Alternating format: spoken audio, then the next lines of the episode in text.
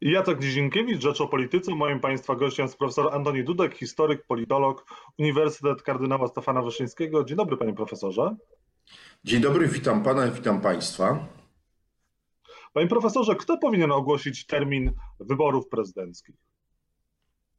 No, z całą pewnością marszałek Sejmu, bo tak jest napisane w Konstytucji.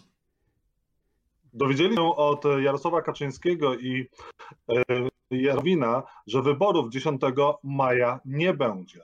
E, tego typu o e, zawieszeniu kampanii wyborczej, zakończeniu wyborów i nowym terminie wyborów powinni przedstawić nie no, z całą pewnością ten tryb, którym mieliśmy do czynienia wczoraj wieczorem, jest absolutnie niezgodny z konstytucją, ale on oddaje rzeczywisty stan y, układu sił politycznych w Polsce od kilku lat. Wszyscy wiemy, że rzeczywiste centrum władzy nie jest w Pałacu Prezydenckim, czy w urzędzie premiera, czy, czy, czy w Sejmie, tylko y, na Nowogrodzkiej. No i tam zapadła decyzja, którą już nas przygotowywano od początku tygodnia, że 10 maja jest nie do utrzymania. Jako termin wyborów to mówił i wicepremier Sasin, i minister Dworczyk.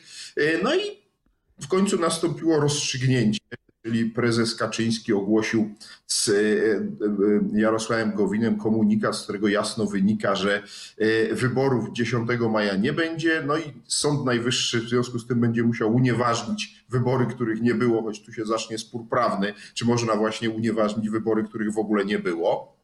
No niemniej jednak ich nie będzie.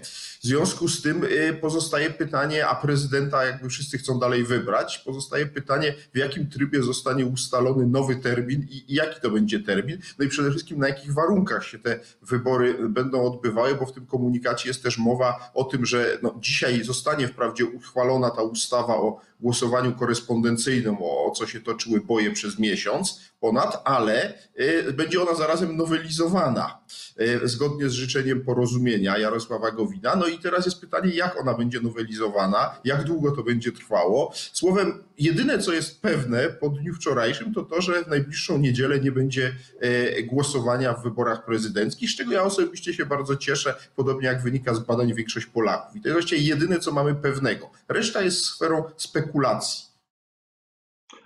Ale rządzący do ostatniej chwili, jeszcze wczoraj mówili, że te wybory powinny się odbyć 10 maja, bo inaczej zostanie e, konstytucja złamana i Jacek Sasin, odpowiedzialny za przygotowanie tych wyborów, mówił i dzisiaj wciąż mówi, że Poczta Polska jest gotowa na wybory 10 maja. To jest prawda? Państwo stanęło na wysokości zadania?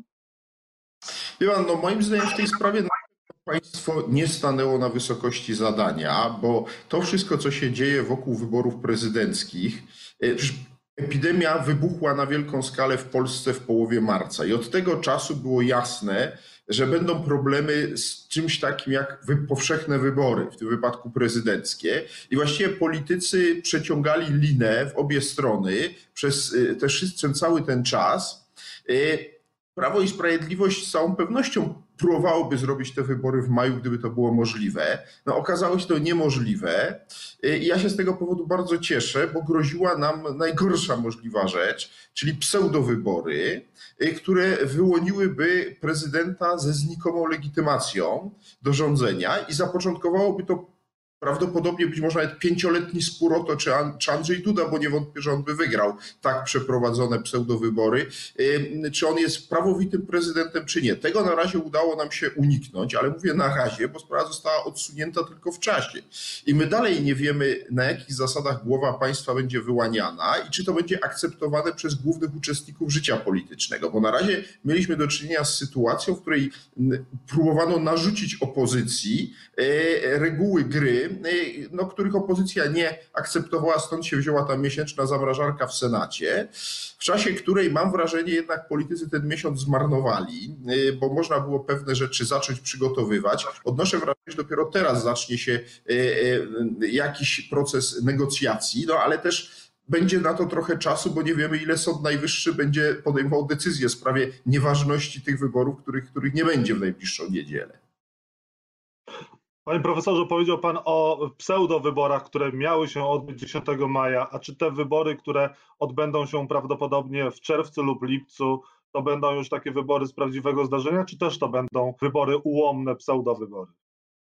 No to będzie zależało przede wszystkim od tego, jak ostateczny kształt będzie miało prawo wyborcze, bo y, y, oczywiście wobec tego obecnego procedowanego no, podniesiono cały szereg zarzutów, y, które można próbować usunąć. To nie będzie łatwe, no ale jednak można pomyśleć o większych gwarancjach tajności głosowania, a także powszechności. Tu chodziło o prawo głosowania dla Polaków za granicą, więc tutaj też więcej czasu daje możliwość, przynajmniej nie wiem, czy to będzie realne, no bo ograniczenia w różnych krajach dalej istnieją, no ale jest szansa, że powiedzmy w lipcu e, e, tych ograniczeń będzie mniej, więc więcej Polaków przebywających za granicą będzie mogło go zagłosować. No i wreszcie, o czym się najmniej mówiło, ale co jest w sumie kluczowe, w tym obecnym przepisach te komisje liczące były za małe po prostu. Jak słusznie to ostatnio senator Borowski pokazał, no 45-osobowa gmina, komisja w gminie Kraków liczyłaby te głosy oddane korespondencyjnie prawdopodobnie przez kilkanaście, a może nawet kilkadziesiąt dni. No to jest absolutnie niedopuszczalne. W związku z tym jest szansa teraz, żeby poprawić te wszystkie słabości. E, natomiast ja oczywiście nie potrafię przewidzieć, czy to się uda. E, ja wiem jedno, znaczy na pewno łatwiej jest przeprowadzić wybory tradycyjnie, e, no ale jest pytanie o zagrożenie epidemiologiczne. Więc tu jest oczywiście ten przykład Korei, na który się PiS powoływał, że tam można było, no ale jak się zobaczy, jaki tam jest zakres na przykład testowania jaki jest w Polsce, to widać wyraźnie, że my sobie kompletnie z testowaniem nie radzimy, że, że te opowieści ministra Szumowskiego, że u nas jest całkiem dobrze z testowaniem, no, są nieprawdziwe po prostu. W związku z tym przykładanie do tego gdzie, gdzie były powszechne te mobilne punkty testowania, no nie, nie, to, to, to nie jest w ogóle porównywalne. W związku z tym chyba jednak, jeśli latem tego roku się mają odbyć te wybory, no to muszą być korespondencyjne, więc jest kwestia, a takich wyborów tak naprawdę w Polsce nigdy nie mieliśmy. Więc jest kwestia naprawdę ogromnej kampanii informacyjnej, no i przede wszystkim zbudowania pewnego mechanizmu kontrolnego. To moim zdaniem jest możliwe, ale trudne, nawet jeśli się to przesunie właśnie o powiedzmy dwa miesiące na lipiec, bo, bo, bo moim zdaniem czerwiec to jest za, za krótki czas, żeby to porządnie zorganizować. Być może w lipcu, no ale w każdym razie dla mnie kluczowe jest jedno. A mianowicie to, żeby w dniu, w którym y, y, będzie to głosowanie, nie było żadnej znaczącej siły politycznej w Polsce, przez znaczące rozumiem te, które mają reprezentację w parlamencie, która by kwestionowała, że te wybory są w jakiś sposób wątpliwe. Bo, bo najgorsza rzecz to jest wyłonić prezydenta, którego mandat będzie podważany. Panie profesorze, ale czy to też nie jest stawianie Sądu Najwyższego w takiej y, przedmiotowej, kiedy Adam Bielan w TVP mówi, że decyzja Sądu Najwyższego o przełożeniu tych y, wyborów to już właściwie czysta formalność? No, ja się zgadzam, że y, y, można się oburzać na takie traktowanie Sądu Najwyższego. Z drugiej strony trudno sobie wyobrazić, że Sąd Najwyższy, który zgodnie z konstytucją ocenia ważność wyborów, uzna za ważne wybory, których nie było. Y, więc tu można powiedzieć, że no, decyzja Sądu Najwyższego może być tylko jedna. Natomiast oczywiście będziemy mieli sytuację, której tak naprawdę konstytucja nie przewidywała, bo przecież wyraźnie mowa jest w konstytucji o ocenianiu jakości przeprowadzonych wyborów przez Sąd Najwyższy a nie o sytuacji, w której ich nie będzie, bo ich nie będzie. No ale z drugiej strony trudno było robić e, pseudowybory po to, żeby nie było wątpliwości i Sąd Najwyższy mógł je unieważnić. Więc mamy do czynienia z sytuacją ekstremalną, nadzwyczajną, którą będzie przez lata konstytucjonaliści ją będą analizować, no ale to jest przykład niestety, jak y, no, nasza konstytucja jednak jest niedoskonała. Ja nie wiem, czy można było oczywiście przewidzieć epidemię i taką sytuację. Moim zdaniem można było pójść w kierunku stanu nadzwyczajnego i, i tak naprawdę w tej konstytucji, że ona taki mechanizm przewidywała, tyle tylko, że rządzący nie chcieli wprowadzić stanu klęski żywiołowej. Gdyby stan klęski żywiołowej został wprowadzony, no to e, w naturalny sposób e, e, problem byłby rozwiązany. PiS to odrzucił, no i znaleźliśmy się w takiej pustce prawnej. Panie profesorze, jeżeli chodzi o wy, wy, wybory, które mają się odbyć latem, to nowi kandydaci, wybory od nowa, czyli na nowo muszą zbierać podpisy ci, którzy chcą wziąć w nich udział, kandydować, e, czy też, tak jak mówi Prawo i Sprawiedliwość, ci, którzy już zdobyli te e, podpisy, to zachowują je i mają prawa nabyte, a jeżeli chodzi o nowe osoby, które chciałyby wziąć udział, to mogą. Znaczy ja powiem tak, to musi być uregulowane w tym przepisach e, kodeksu wyborczego, których jeszcze nie ma, bo, bo, bo dzisiaj to jest tylko wypowiedź polityków. Natomiast ja generalnie podzielam tą intencję. Znaczy uważam, że nowe wybory, bo to będą nowe wybory, skoro te majowe zostaną unieważnione, to zakładam, że mogą się pojawić nowi kandydaci, ale muszą wtedy przedstawić podpisy pod swoimi kandydaturami. Natomiast nie ma powodów, żeby unieważniać podpisy tych i, i rejestrację tych kandydatów, którzy no nie, nie, nie mogli być poddani osądowi wyborców, ale nie ze swojej winy. Prawda? Czyli cała ta dziesiątka kandydatów, jeśli będzie chciała, może dalej kandydować, natomiast mogą dołączyć nowi. Wydaje mi się to najbardziej rozsądne, racjonalne, no ale to jest na niczym dzisiaj nie oparte, dlatego że nie ma żadnej prawnej procedury, która by to regulowała. Ale wydaje mi się, że gdyby to miało być regulowane, to właśnie w takim duchu, żeby ta dziesiątka mogła kandydować, jeśli będzie chciała i będzie miała wsparcie swoich politycznych, jakby swojego zaplecza politycznego. Natomiast no, równie dobrze można dołączyć do tego jeszcze kogoś, kto, kto zbierze w tym czasie te podpisy. Jeżeli partia chciałaby wycofać swojego kandydata, to powinna mieć do tego prawo? No, wydaje mi się, że tak. To znaczy, tutaj ponieważ to są nowe wybory, bo ja rozumiem, że panią Małgorzatę Kidawę-Błońską, to, to możemy wprost powiedzieć. No. Ponieważ widać, że kampania nie wyszła, że w Platformie czy w Koalicji Obywatelskiej jest wobec jej kandydatury mnóstwo wątpliwości e, i teraz być może ona nawet sama chciałaby się wycofać. Jeśli ona sama się będzie chciała wycofać, to nie ma problemu. Natomiast e, problem będzie, jeśli ona się nie będzie chciała wycofać, a będzie namawiana przez e, większość działaczy partyjnych, no to wtedy możemy mieć do czynienia z sytuacją, że ona pozostanie na liście, ale tak naprawdę pojawi się ktoś nowy, kto będzie realnie nowym kandydatem Koalicji Obywatelskiej. Taki scenariusz oczywiście najgorszy też jest możliwy.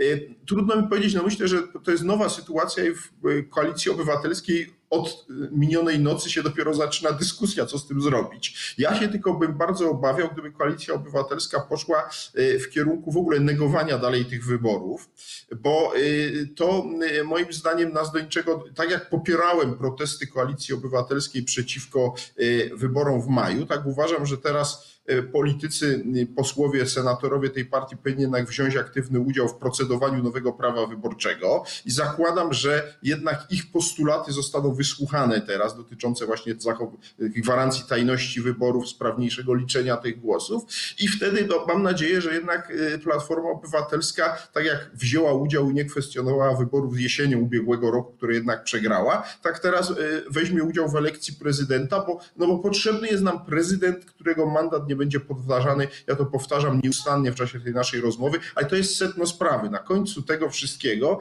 musi być prezydent, którego który może, z którego wyboru wielu Polaków może być niezadowolonych, ale którzy nie będą mieli podstaw do podważania tego, że on jest legalnie wybranym prezydentem. I to jest dzisiaj absolutnie najbardziej fundamentalna sprawa.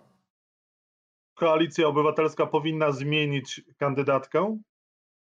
Wie pan, no, dla mnie to jest oczywiste. To znaczy, y, tak naprawdę to, co stało się z kampanią pani Kidawy Błońskiej od połowy marca, fakt, że wprowadzonej w ekstremalnych warunkach, właściwie niemal niemożliwej, bo, bo, bo y, y, w warunkach pandemii, jednak pokazało, że ona się kompletnie pogubiła. Znaczy, ten komunikat nieszczęsny o tym, że ona wzywa do bojkotu, ale się nie wycofuje, był kompletnie niezrozumiały. Poza tym, oczywiście, szereg jej wystąpień, no, choćby wczorajsza debata, może akurat ona nie była najgorsza, gorsza, zdarzyły się i gorsze wpadki, jak słynna wypowiedź, że się nie zna na gospodarce, która dla mnie była zupełnie zdumiewająca. No ale y, nawet wczoraj miała takie zdanie, które sobie gdzieś tam wynotowałem, kiedy na temat stanu naszej obronności powiedziała, nie ma samolotów na lotniskach. To jest dosłowny cytat z jej wypowiedzi. No, jednak jakieś samoloty mamy, można dyskutować, czy te wszystkie F-16 są sprawne, e, ale jednak e, no, no, nie jest tak, że nie ma żadnych samolotów na lotniskach. Znaczy, to jest taka, powiedziałbym, no, jakaś absurdalna fraza. Oczywiście innym te kandydatom się zdarzają takie wypowiedzi, tylko mam wrażenie, że pani Kitawie Błońskiej się za często zdarzają takie niefortunne wypowiedzi. Panie profesorze, to jeżeli nie ma Małgorzańska, to kto w takim razie mógłby być koalicji obywatelskiej, który miałby największe szanse wygrać te wybory prezydenckie? Ja nie potrafię tego ocenić, chociaż naturalnie pojawi się znowu nazwisko Donalda Tuska który dawał o sobie znać przez cały ten okres. Y, nie, nie, jakby wyraźnie widać, że jego polska polityka szalenie dalej interesuje, chce być w niej obecny. Więc on jest, tylko wiemy też, że w grudniu Donald Tusk ogłosił, że nie będzie kandydował z powodu wielkiego elektoratu negatywnego. Nie sądzę, żeby ten negatywny elektorat zniknął. Więc Platforma Obywatelska, czy szerzej Koalicja Obywatelska ma problem. Rzeczywiście ze znalezieniem jakiegoś innego kandydata, ale mimo to uważam, że go powinna poszukać. No było kilku innych, e, e, nie mówię akurat o prezydentu Jaś, prezydencie Jaśkowiaku, e, ale było innych, kilku innych znanych polityków Platformy Obywatelskiej, czy szerzej Koalicji Obywatelskiej, którzy byli wymieniani w tych rankingach i myślę, że do któregoś z nich powinno się wrócić, poprzedziwszy to jednak jakimiś pogłębionymi badaniami, na które Platformę stać, bo ma jednak spory budżet z subwencji z budżetu państwa i, i spróbować wyłonić takiego kandydata, który potencjalnie jest najbardziej rozpoznawalny dzisiaj, bo on też będzie miał bardzo mało czasu na kampanię. No powiedzmy sobie jasno, w optymistycznym scenariuszu te wybory będą w lipcu, tak? Mówi się o 12 lipca. No to zostały dwa miesiące, prawda? To, to jest naprawdę niedużo czasu. A Donald Tusk ma w tych wyborach pokonać Andrzeja Dudę? Iwan, nie wiem, wydaje mi się, że nie, z powodu tego negatywnego elektoratu. Być może Donald Tusk byłby w stanie e, zgromadzić na tyle głosów, żeby wejść do, do drugiej tury, o ile ona będzie, bo, bo jak powiadam, e, nie, nie potrafię ocenić, do połowy marca praktycznie wszystkie sondaże wskazywały, że będzie druga tura. Od połowy marca stan jakby nastroju społecznego uległ zaburzeniu. Wiele sondaży później już prowadzonych w czasie epidemii pokazywało, że w ogóle nie będzie drugiej tury. Teraz mam wrażenie, nastąpi pewne przesilenie i Andrzeja Dudy notowania raczej osłabną, także i dlatego, że z każdym tygodniem będzie moim zdaniem narastało ogólne niezadowolenie to jest jeden z powodów społecznych, dla których PiS tak się domagał tych wyborów majowych. Tutaj i, wiadomo, że szacunek PiSu dla konstytucji III Rzeczpospolitej nie jest zbyt wysoki, a tu nagle wszyscy się stali w PiSie wielkimi zwolennikami e, przestrzegania konstytucji wyborów w maju z wiadomych względów. No, chodziło o dowiezienie tego silnego poparcia dla Andrzeja Dudy. E, teraz to się może zacząć zmieniać, więc jest szansa na drugą turę, więc być może Donald Tusk by wszedł do tej drugiej tury. Tyle tylko, że tu nie jestem pewien, czy rzeczywiście ta jego, ten negatywny jego obraz no, nie, nie zaciążyłby po prostu na, na, na, decyzji wyborców w drugiej turze. Bo pamiętajmy, że być może czekać nas druga tura i teraz no, to też pokazuje, jak, jak, jak to może latem wyglądać, bo e, gdyby te wybory były 12 maja, no to mamy tam e, e, po 14 dniach drugą turę. To jest pytanie o frekwencję. No, część osób jednak wyjedzie na wakacje. Myślę, że to będą wybory o bardzo niskiej frekwencji, więc tutaj znacznie niższe niż tych wszystkich wcześniejszych wyborach prezydenckich, więc tu będą decydowały te najbardziej zdyscyplinowane, żelazne elektoraty i PiS ma niewątpliwie najsilniejszy, największy taki żelazny elektorat. Panie profesorze, pan powiedział, że Anuda e, będzie e, osłabiony, jego poparcie będzie padać. Nie jest pewne, czy Andrzej Duda te wybory wygra. On nie może być pewien. W moim przekonaniu nie może być pewny. E, natomiast ciągle jest głównym faworytem. Ale e, e, tak jak byłem przekonany, że z całą pewnością wygrałby ten pseudoplebiscyt majowy, do który byłby zbojkotowany przez znaczną część wyborców opozycji, niezależnie od apeli Hołowni, Kosiniaka, Kamysza, że nie wolno oddawać walkowerem, z badań jasno wynikało, że część wyborców kandydatów opozycyjnych po prostu w majowym głosowaniu nie wzięłaby udziału. Teraz oni się zastanowią i podejrzewam, że jakaś część, być może większość z nich, weźmie udział jednak w tym głosowaniu, które możemy mieć w lipcu. Y, więc tutaj, tutaj się otwiera, mówiąc krótko, y, no, szereg różnych nowych możliwości. Jedno jest dla mnie pewne. W tej chwili wchodzimy w epokę, w której z uwagi na roz, kryzys już gospodarczy, który wywołała pandemia, nastroje społeczne się będą zmieniały jeszcze szybciej niż dotąd. W związku z tym e, tak naprawdę dzisiaj e, e, możemy mieć jakieś wyobrażenie o szansach poszczególnych kandydatów, a za dwa miesiące sytuacja nam się zmieni jeszcze bardziej niż by się zmieniła bez pandemii, bez kryzysu gospodarczego. Po prostu ja mam wrażenie, że Polacy w marcu znaleźli się w stanie szoku i teraz znaczna część społeczeństwa jest ciągle w stanie tego szoku i będzie z niego wychodziła szybciej lub wolniej i w zależności od tego no, te zachowania społeczne mogą być zupełnie różne. To zresztą proszę z psychologami porozmawiać. Oni tak naprawdę mówią, że e, te e, skutki tego wszystkiego, czego doświadczamy od marca, dopiero się będą ujawniały. E, I w związku z tym to się też będzie przekładało na zachowania polityczne. Panie profesorze, pan wczorajszą debatę w telewizji publicznej. Jak ocenia pan kontrkę Andrzeja Dudy? Szymon Hołownia czy Władysław Kosiniak-Kamysz to są kontrkandydaci, którzy mają agentury. Może oni zostaną prezydentami, prezydentem. Czy ta wczorajsza debata niestety no, wyglądała tak, jak musiała wyglądać debata z udziałem aż 10 kandydatów. Mnie się generalnie nie podoba e, sytuacja, w której tak łatwo jest zostać kandydatem na prezydenta w Polsce, no bo mieliśmy tam kilka postaci, które prawdopodobnie po raz pierwszy Polacy ich zobaczyli, że tacy ludzie istnieją i niewiele oni mieli do powiedzenia. Natomiast było od razu widać, że gra się toczy rzeczywiście w trójkącie Andrzej Duda, Szymon Hołownia, e, Władysław Kosiniak-Kamysz. E, najsilniejsza interakcja była między Kosiniakiem-Kamyszem a Andrzejem Dudą, ponieważ oni się nawzajem najczęściej atakowali. Bo to, że inni będą krytykować prezydenta Dudę, no to było oczywiste. Ale e, powiedziałbym, że tutaj jakby Andrzej Duda dał wyraźnie do zrozumienia, co zresztą później na końcu Kosiniak-Kamysz wykorzystał, że głównego swojego przeciwnika widzi w Kosiniaku-Kamyszu. I to, I to było bardzo wyraźne. I tu, tu jest ten spór między nimi był, był naj, naj, najbardziej wyrazistą częścią tej debaty. Pani Kidawa-Błońska się kompletnie w tym nie liczyła. Znaczy Andrzej Duda w ogóle nie poświęcił nawet jej jednego zdania, traktując ją jako już właściwie kandydatkę no, kompletnie nie, nieistniejącą, nie, nie liczącą się.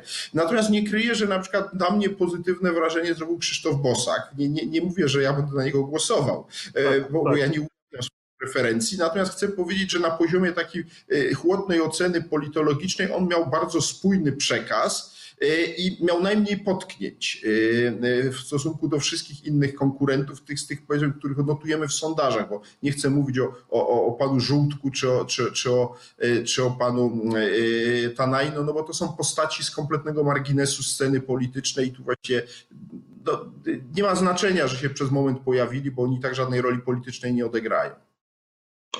Panie profesorze, a jest takie prawdopodobieństwo, żeby w sytuacji spadku poparcia dla e, Platformy Obywatelskiej dla kandydatki Koalicji Obywatelskiej ten elektorat e, Koalicji Platformy przejęła w najbliższym czasie Lewica, PSL, Koalicja Polska, a może nowy twór i Szymon Hołownia? Wie pan, z całą pewnością yy, mamy dwa etapy do samego głosowania w wyborach prezydenckich i tutaj y, y, widać wyraźnie, że wyborcy uciekli od paniki Dawy Błońskiej głównie do Szymona Hołowni i do y, Kośniaka-Kamysza i w jakimś zakresie, ale mniejszym wydaje mi się do Roberta Biedronia. W razie tych trzech niewątpliwie było beneficjentami upadku notowań paniki Dawy Błońskiej. Y, I teraz jest pytanie, co będzie po wyborach. Znaczy nie wiemy po pierwsze, jaki będzie kandydat Koalicji Obywatelskiej, czy to będzie dalej pani Kidawa, czy to będzie ktoś inny, jaki on zrobi y, rezultat i dopiero później zacznie się, powiedziałbym, przegrupowywanie na scenie politycznej. Ale chcę też przypomnieć, że później przez trzy lata nie mamy żadnych wyborów.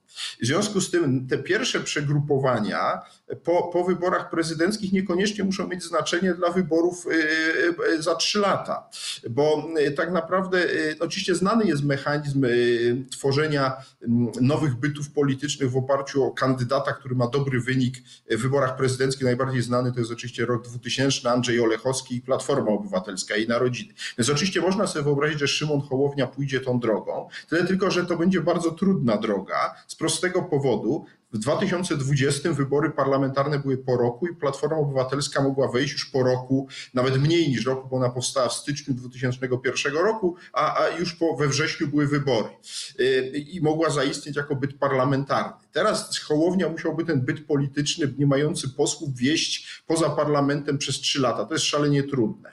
Więc ja nie wróżę projektowi Hołowni y, większych szans. Natomiast y, ciekawe rzeczy mogą się dziać wokół Kośniaka Kamysza, jeśli to on będzie tym numerem dwa w tych wyborach. On może zacząć skupiać y, właśnie niezadowolonych zwolenników dotychczasowej Platformy Obywatelskiej, budować to nowe centrum. Bo dzisiaj w centrum sceny politycznej była Platforma Obywatelska, no ale ona się zużywa coraz bardziej. Widać wyraźnie. Na przykład Borys Budka, który miał historyczną szansę rozbicia obozu rządzącego, wystarczyło zacząć naprawdę poważne rozmowy z Gowinem wtedy, kiedy ten zaproponował zmianę konstytucji. Zostałby uruchomiony pewien proces mam wrażenie jednak destrukcji Zjednoczonej Prawicy, bo PiS tak naprawdę nie chciał tej zmiany konstytucji, nie chciał, e, nie chciał przedłużenia o dwa lata. Później prowadził jakieś negocjacje z Gowinem, nie znamy szczegółów tych negocjacji, no ale wiemy od wczoraj, że one się skończyły kompletnym fiaskiem. Borys Budka nie był w stanie, e, e, mimo że się pojawiła taka szansa, pogłębić tej szczeliny wewnątrz Zjednoczonej Prawicy. Gowin wrócił, można powiedzieć, na nowo do obozu rządzącego, bo pamiętajmy, że ta rozgrywka przecież nie dotyczyła tylko wyborów prezydenckich. W tle było była większość rządowa, która się zaczęła chwiać i właściwie po dzisiejszym głosowaniu niektórzy mówili, że już nie będzie stabilnej większości rządowej dla PiSu. No wiemy, że już będzie. Wiemy, że już będzie, bo to nic się nie zmieniło i to jest porażka Borysa Budki. To był pierwszy wielki egzamin tego nowego lidera Platformy Obywatelskiej, on go oblał. I teraz jest pytanie, co dalej z Platformą. Przesądzi o tym oczywiście wynik ich kandydata bądź kandydatki w wyborach prezydenckich. Panie profesorze, dwa ostatnie pytania na koniec. Proszę o krótkie odpowiedzi. Kto wygrał ten spór Jarosławów? Gowin czy Kaczyński? I co to pokazuje też Zbigniewowi Ziobrze, trzeciemu koalicjantowi?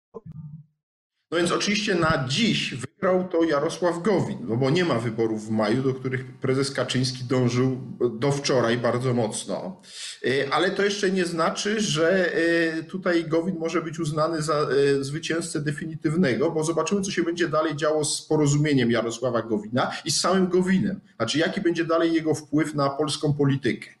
E, bo ja sobie mogę wyobrazić, że dalej będzie bardzo znaczący, albo że właśnie to był ostatni znaczący ruch Gowina w polskiej polityce. To, to, to czas pokaże, to jest za wcześnie, żeby, żeby o tym przesądzać. Natomiast, natomiast jeśli chodzi o drugie pytanie, to musi pan je przypomnieć. E, to Ziobro, widząc, że jednak można coś wygrać tak, w koalicji. Już tak. Jeśli chodzi o Zbigniewa, tak.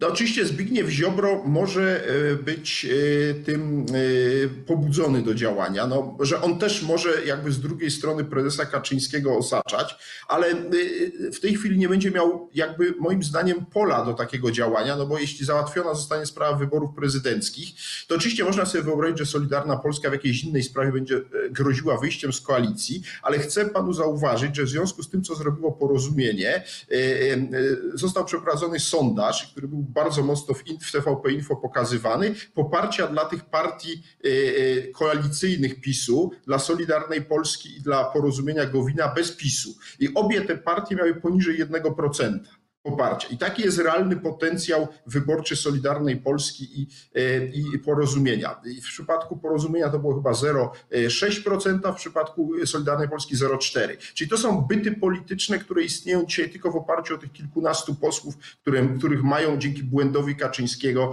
e, przy układaniu list wyborczych w ubiegłym roku. I ostatnie pytanie. Ostatnio, kiedy rozmawialiśmy, powiedział Pan, że Prawo i Sprawiedliwość brnie, brnie w stronę autorytaryzmu. Podtrzymuje pan tę opinię?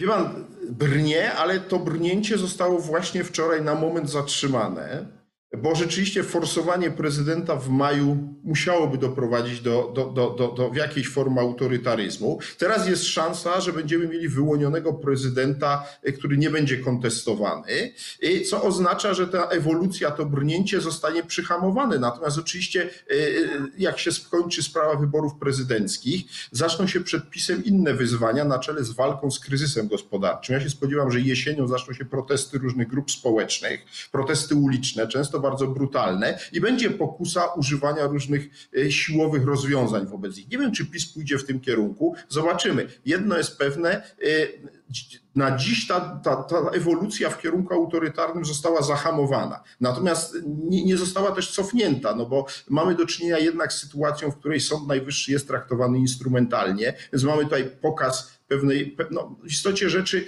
e, te decyzje, które wczoraj zapadły, powinny być podjęte w parlamencie, a nie na Nowogrodzkiej. No więc y, w tym sensie jednak mamy do czynienia z państwem, w którym no, konstytucja jest traktowana niezwykle instrumentalnie. Profesor Antoni Dudek był Państwa i moim gościem. Bardzo dziękuję za rozmowę. Dziękuję bardzo, pozdrawiam.